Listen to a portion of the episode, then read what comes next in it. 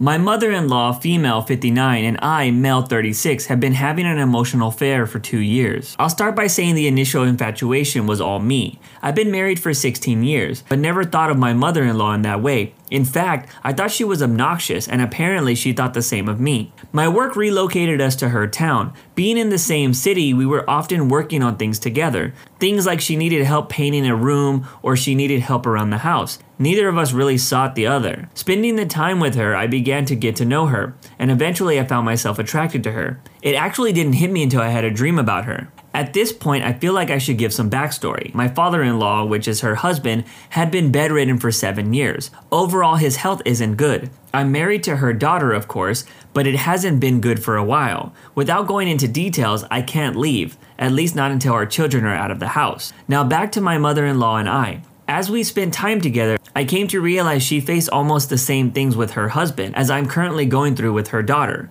Unfortunately, my father in law was diagnosed in the middle of her children becoming adults, and so she had to choose to stay with him to the end. In short, she has been unhappy in her marriage far longer than her husband has been bedridden. During our time together, we have both opened up and shared the difficulties we both face. We grew close and began trusting each other. I made the first move one November night as we hung Christmas lights around her house. She got up on a ladder and I supported her so she wouldn't fall by holding her butt. She never said anything or moved once. The rush was exhilarating. Obviously, I'm a grown man and I have touched a butt before, but the fact that I was doing this with her was a new experience. I didn't know how to feel when I got home and thought it was over later that night. Nothing changed between us, but I retreated into myself and tried to put those thoughts out of my head. At this point, I would regularly meet her for breakfast on Saturday, and my actions didn't change this. The next weekend, we greeted each other as normal. A few weeks went by and I had put it behind me. That was until one night I had a work dinner event and with a few shots of liquid courage messaged her to see what she was doing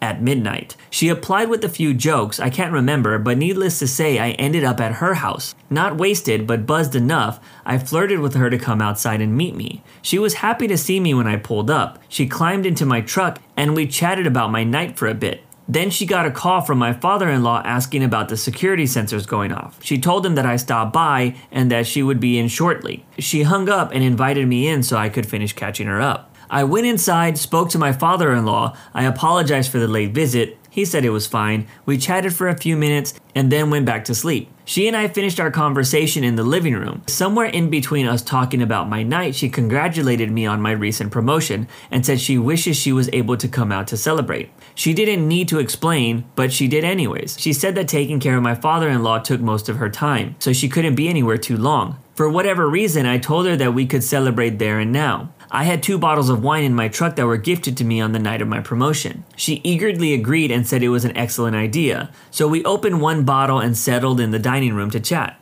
Halfway into the bottle, I started to feel that I might need to go home soon, before I wouldn't be able to. She seemed to be enjoying herself and not wanting to leave. We both agreed that we would finish the bottle and I would call an Uber to take me home. We sat there for another hour or so chatting and laughing until we finished the bottle. I checked for an Uber, but there were none available, which she then suggested we could crack into the other bottle while we waited. I agreed and ended up drinking the entire second bottle with her. At which point, like clockwork, I received a notification from Uber that it was five minutes out. She walked me outside and we chatted while we waited. When I could see the Uber was right around the corner, I hugged her goodbye. The hug lasted about 10 seconds, but in my mind, it lasted forever. We both lingered, and I even managed to tell her that I had a great night with her after we were hugging. Before we let go, I gave her one last squeeze and kissed her on the neck. I'll be honest, I intended to kiss her on the cheek, but the high of a long hug and my inebriation landed the kiss on her neck between her shoulders and ears. I got into the Uber and was off to my house. I should add that my wife was at an expo for work. The entire ride home, I thought about the hug and my kiss. I finally arrived home and got ready for bed. As I laid in bed, I kept thinking of her and what just had happened. I finally drifted to sleep. Another few weeks go by, and once again I found myself drinking. This time it was to celebrate my friend getting promoted as well.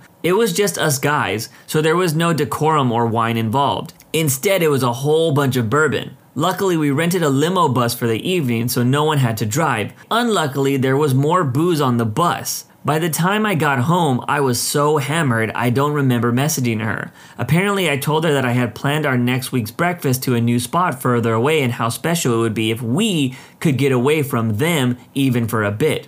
I didn't realize how flirty and direct it had been until the next day when I read the message. I was mortified. To my surprise, she replied later that afternoon telling me how excited she was and how amazing the date sounded. Not to brush over it, but we did end up going on that date, and it was great. But there was no flirting or anything of the sort when we did go. It was no different from having our usual breakfast. To this day, I don't know if she expected more or if she was happy I found us a new place and we were experiencing something new together. I'm sure I'm overthinking it.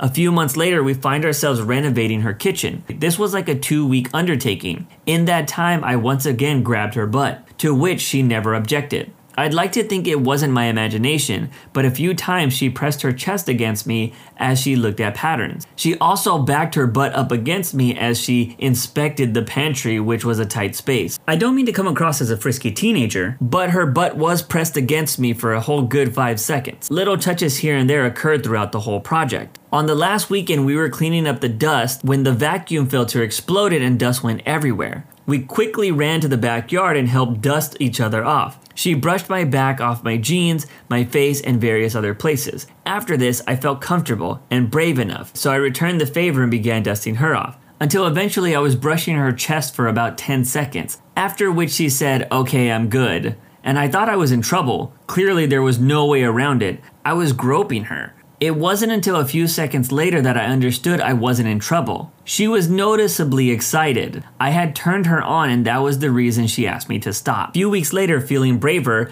I jokingly asked her to a movie date. She liked and agreed to the date. I felt reassured and confident by the fact that she replied with yes to the date night. We planned on ordering dinner from this new Italian restaurant, a bottle of wine, and a new movie. During the course of our date, she complained that she had a tension headache. I began to rub her scalp, ears, and then her shoulders, all while joking around about it being an age old Chinese secret that I made up. About 20 minutes in, she thanked me but said she was good. Her tone seemed uncomfortable. Once again, I thought maybe I had done too much in my buzz state by moving lower. But to my surprise again, a few seconds later, I realized that she wasn't uncomfortable. It was because I once again had turned her on. She was flushed in the face and had to excuse herself to go to the bathroom, and returned more composed. That night, we both drank a little more than we intended to, so she suggested I sleep for a bit in the guest bedroom before I drive home. She readied the guest bedroom as I watched. I so desperately wanted to hold her, cuddle her, and even more. We hugged and kissed on the cheek goodnight. She went to her room and left me in the guest room. As I laid in bed, I fantasized about going to her room and making her mine. I thought about what excuses would be acceptable if things didn't work out as I fantasized. In the end, it did nothing and simply laid there in frustration. It's been a total of two and a half years of this flirtatious behavior. I'd like to think of it as not all in my head, especially after seeing her eyes longing for me and staying longer anytime I have to leave after spending a day with her. My dilemma is I know she wants me as much as I want her, but through our talks, I don't think she can betray her husband, despite her disregard and her discontent with him. And more importantly, she couldn't betray her daughter, again, despite their estranged relationship. In the end, I think I'll make my move after her husband passes. This probably makes me sound like a horrible person, I know, but her daughter and I are nearing divorce. They have no relationship and, as I've said, more or less are estranged. But I have to know the answer to the burning question. This is a real story. If anyone has real advice other than the typical penthouse forum or just bang her, I'd be open to hear it. And I'm also aware there are many men that claim the same only to have fabricated everything in their heads. But the interaction and her behavior above cannot be a coincidence or my own delusions. The original post ends there, but there was a comment that the OP replied to that added more information. The comment reads How about getting a divorce and seeing if there's anything else out there? What do you want? A fling, a soulmate, another marriage? Any answer? Is it even possible with her? Is this anything more than trauma bonding? And more importantly, can you betray someone? And can you let someone you care about betray someone else? I ain't got no advice for you, I only got more questions. To which the OP responds, Honestly, for me, divorce is on the horizon. I know this story shows the dark side of me, but I've tried to keep us together. I won't go into it, but I've legit talked to my wife about getting a third party professional to help us with our marriage. She simply doesn't want to go. I've gone alone to see if I could better us. In the end, all I'll say is that the relationship is exactly what I asked myself. At what point per society's eyes, am I not the jerk? At what point am I going to be the douche that left his poor wife? At what point am I allowed to say that I tried and gave it my all? I know that this part of my life is wrong. I know that this doesn't justify my or our actions. I'm not here to be judged. I simply came here to share my story and get advice, however messed up it is. For the future, I know that in general, I don't want to get married again. I don't see the point. I'm not saying I will never find love again or that I'll die alone. I just don't see the point of legally binding myself to another person. I have my children, I lived my life with my wife. Anything after that doesn't require me to marry anyone. As from what I want for her, I want her physically as long as we can or are able to. It may sound strange to others, but I care about my mother in law. I can't speak for her part if she chooses to betray anyone. Speaking for myself, I had no negative or positive feelings towards my father in law. He and my wife aren't monsters, but they aren't saints. As I write these last sentences, I'm reminded that we aren't anyone to judge others as we don't know the whole story. Is cheating bad? Yes. Should I just leave? Yes. But there are reasons I won't. And if you ask my father in law or my wife, they would argue that they not be left divorced. But let me know. Am I the jerk? I did see another comment on this post that said this was like a movie, and I totally agree. Usually, depending on what website you're watching this movie on, the outcome can be very different. Personally, this does seem a little bit like trauma bonding, where two people relate and get attached because of similar traumas they've both experienced. I know the taboo is always curious, but sometimes you gotta stop and think about the outcomes. Something like this would definitely spread like wildfire between families, and this OP would totally be the villain. Unless this mother in law is Lo or Salma Hayek, I don't think it's worth the trouble. But hey, different strokes for different folks. So your vehicles hold their value? We'll see about that. Back in 2015, I had a 2011 Dodge Caliber. That was beginning to give me some issues. After some research, I found out that the fuse box in the engine compartment was slowly malfunctioning and causing my car to act weird after about an hour of driving. I was on the market looking for a new car as I basically deemed it being time to get me something more suitable for my everyday needs. Not long after, I found the car I was looking for, which was a Kia Sorento. I rented it when the girlfriend and I went on a trip to Seattle,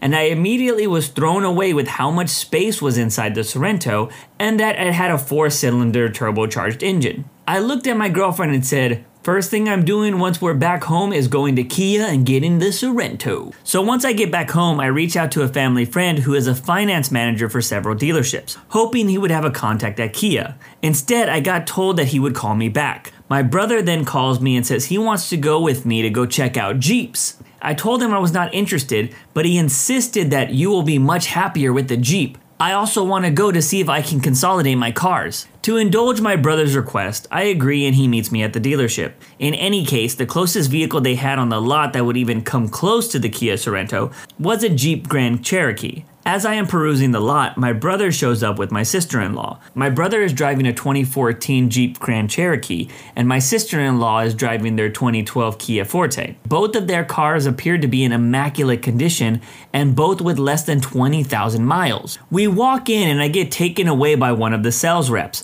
while another sales rep talks to my brother and sister in law. I begin to tell the sales rep that I want to trade in my car for the Grand Cherokee and go on to say that I am trying to keep my bill under a thousand a month. That means that I want to even get a base model as long as it has towing capability. I found the exact one I wanted for 45,000, which would later come up to 53,000 after taxes and fees. We go back to his office to run numbers, and the sales rep comes back and asks if I'm willing to put another 5,000 down. At this point, I was confused. I have always prided myself in having great credit, and I have a very long history of always taking care of my credit. I had also explained that I was already putting $5,000 down, so why do another 5,000? After I say no, the guy walks away and talks to what appears to be the sales manager. After some back and forth, the guy comes back with the manager in tow. The sales rep sits down and the manager says, Listen, these are Jeeps you're looking into. I won't lie to you. If you don't put another 5000 down, you are looking at a monthly bill of 1200 That confused the hell out of me as I realized that the bill I'd pay after 60 months, that would be in the ballpark of 72,000. So I said, I need to see the numbers you are crunching because this is definitely not adding up. How does a bill that after everything is said and done at 53,000 suddenly equate to 72,000? The sales rep looks at the manager and the manager just looks back at the rep and just says, "Listen, they are Jeeps. they retain their value. If you can't afford it, then we can't help you. So I cut my losses and start heading out when I remember that my brother was there with a Jeep looking to trade it in. So cue my malicious compliance. I quickly beeline straight to the office my brother and sister in law are in just at the right time. They had just received the appraisal reports for both vehicles, but I was mostly interested in the Jeep Grand Cherokee. As I walk in, the sales rep working with them stops and asks what I am doing, and I say, Don't worry, I'm with them. That's my brother and that's my sister in law. So the guy doesn't mind, and just as he is about to give the discussion of the report, the sales manager walks in and says, If you guys aren't going to buy a car today, please leave. What's wrong? I just came over here to wait for my brother who's trying to consolidate his vehicles. I believe your sales rep just needs to discuss the appraisal report. The manager then says, He doesn't have to discuss that in front of you. I then looked at my brother and said, Do you give me consent to be here while the report is read? And my brother immediately said, Yeah, that's fine. At that point, the sales manager basically grabbed the reports and tore them up in front of us and said, We will no longer be doing business with you. Leave now. Immediately after that, I called my buddy again and asked if he worked with the specific Kia dealership I had in mind. And within one hour, he traded my Dodge Caliber for a Kia Sorento I wanted. At that moment, my brother and sister in law saw the Sorento and both agreed that it was significantly more spacious than the Grand Cherokee. Oh, and to add insult to injury, my family friend actually was able to pull up the report of the appraisal. The 2014 Grand Cherokee was purchased at 37,000 and in 1 year with 1500 miles had dropped the value to 18,000. No accidents, no mechanical problems,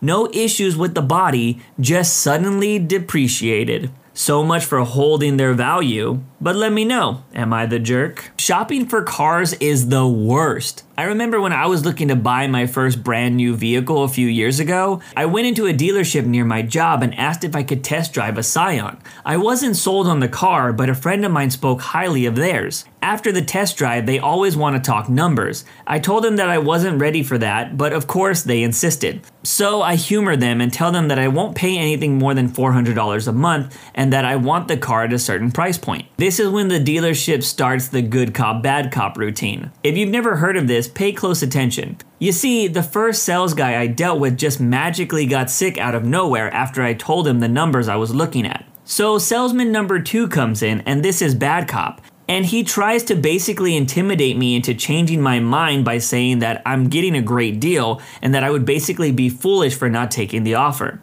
I had already expected this and I told them, well, then bring back my keys or ID. I'm not really sure what they had of mine, but I knew that they had something that I couldn't just walk out. So bad cop leaves all mad, and then good cop shows up. A far less aggro type of guy that tries to see what's wrong and what he can do to make things right for me. I just straight up tell him that he can give me my stuff because I'm done here, and that is what he can do. Once he knows that I'm not changing my mind, I brought my stuff and I go out the door. It was totally a terrible experience. I did end up buying a car a few months later from a different place, and I will say, if you get a chance, try to speak to an older car salesman because I feel like they are nicer and they care more about customer service. At least that's what happened when I finally bought my car. I'm 23 and I've ruined my life. I'm sure many of you think I deserve it, and maybe you're right. Just save the comments. Anything you say, I already tell myself almost daily. 11 years ago, I was dating a woman who was absolutely crazy. Like, dropped my dog off on the side of the road, stole my dead mother's engagement ring, harassed my parents for breaking up with her for cheating types of crazy. I also have severe bipolar disorder leaning towards mania. At this point, I was undiagnosed, but very manic most of the time. This will be relevant later. I had someone, a local bar owner, come to me and a friend asking us to set his competition on fire. I was desperate, unemployed, and he offered me enough to pay my bills for two more months. Since my water had already been turned off, and I was lucky to eat once every two days, because of this dismal state, and my friend not much better, we both agreed. Later, I found out this friend and two others were sleeping with my girlfriend. I learned this after the fact when I got my paperwork in jail. This translated to pillow talk that led her in on the whole plot. After a while, I backed out. I was afraid of jail and would rather risk homelessness. Unfortunately, by now I knew everything and my friends still told me every little detail. There were three attempts to burn the bar down. The first was the ceiling, and it failed to light. The second was in the closet in the bathroom. The fire department put it out, but the bar was back open the next day. The third, a garden sprayer full of gasoline was used across the back of the building and it lit. This time it burned down. After successfully burning the bar, my friend came to my house to brag. Shortly after the third and final attempt,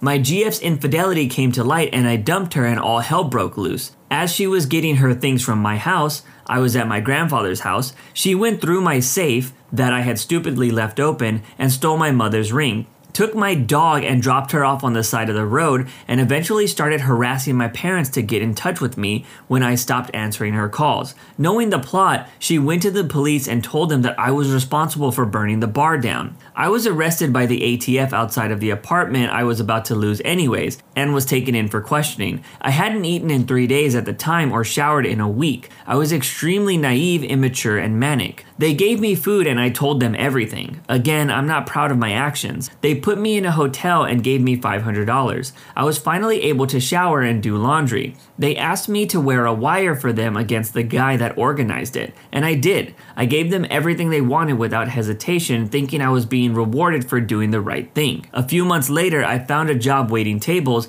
and while in my car, was working my way back and saving. One of the officers called me and invited me for coffee. When we met, he served me a federal indictment. Still very naive, I didn't worry. I accepted it thinking nothing was going to happen and this was a formality. I went on with my day and went to court when I was supposed to. I got to my arraignment and my public defender pulled me aside and told me I'm pleading not guilty. I responded, but I am guilty, and he told me just to keep quiet. After my arraignment, I was detained and taken to the county jail because I had no address to be released to. The official charge was conspiracy to commit arson. Over the next eight months, I went through the court process and took a plea deal for my cooperation. I was sentenced to a year and a day. The extra day made me eligible for good time, so I was released after 10 and a half months. I spent almost two months in federal prison. I was also sentenced to pay jointly the restitution of several hundred thousand dollars. After I was released, I got on a bus across country with $120 in my pocket.